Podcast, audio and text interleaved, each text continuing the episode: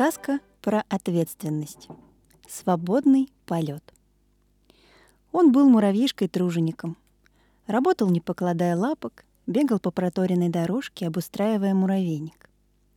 Раньше, когда муравьишка был маленьким, он спрашивал родителей. «Я должен буду делать ту работу, которую выполняете вы всю жизнь? А что, если я хочу летать?» «Какой полет? О чем ты, сын?» И думать забудь», — отвечали ему. «Другая жизнь вредна. Ты рожден муравьем рабочим и не можешь мечтать о чем-то другом». Он учился в садике, затем в школе, потом поступил в институт тружеников муравьев. Жизнь в том, чтобы бегать по дорожке и носить веточки. И ничего другого муравью рабочему не дано. Это очевидно. То были установки, которые усвоил муравьишка во время учебы. Но иногда Иногда он мечтал о полете. Во время работы никому из муравьев нельзя было поднимать глаз с тропинки, но наш герой изредка поглядывал на небо и восторгался им. Тогда он думал, почему нам нельзя смотреть по сторонам? Почему нельзя смотреть на небо? Мы все бежим за веточками, сами не радуясь этому бегу, а потом болеем от отсутствия счастья внутри. «Шевелись давай, не задерживай! Чего встал?» — кричали ему сзади торопившиеся муравьи. Муравьишка качал головой, стряхивая мысли, и бежал дальше.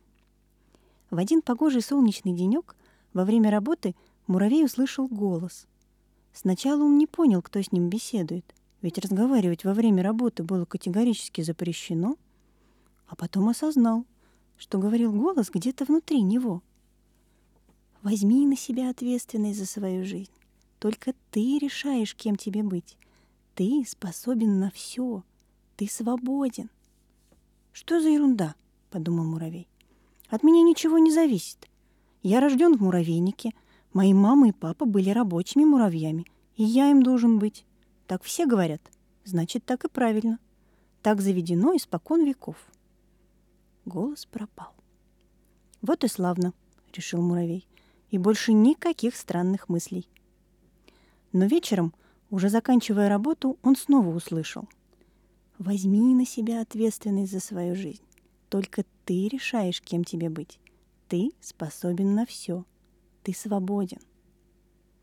«Хорошо. Предположим, что все, что происходит со мной, зависит от меня», — согласился муравей. «Я все равно не понимаю. Что мне сделать для того, чтобы научиться летать? И главное, когда? Я же все время работаю. Остановись, оглянись вокруг. Есть миллионы возможностей изменить свою жизнь. Просто возьми ответственность за свою жизнь на себя. Муравьишка остановился и оглянулся. Ответ пришел моментально. Он столько лет пробегал мимо огромного дуба и не замечал его.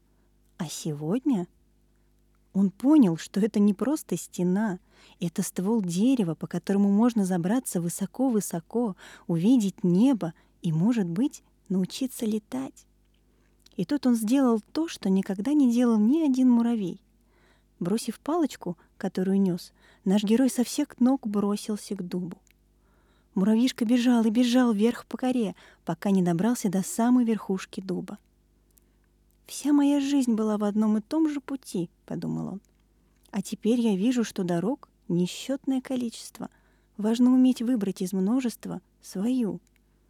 Наконец, насладившись открытым видом, он решил сесть на листочек, который вот-вот собирался оторваться от ветки.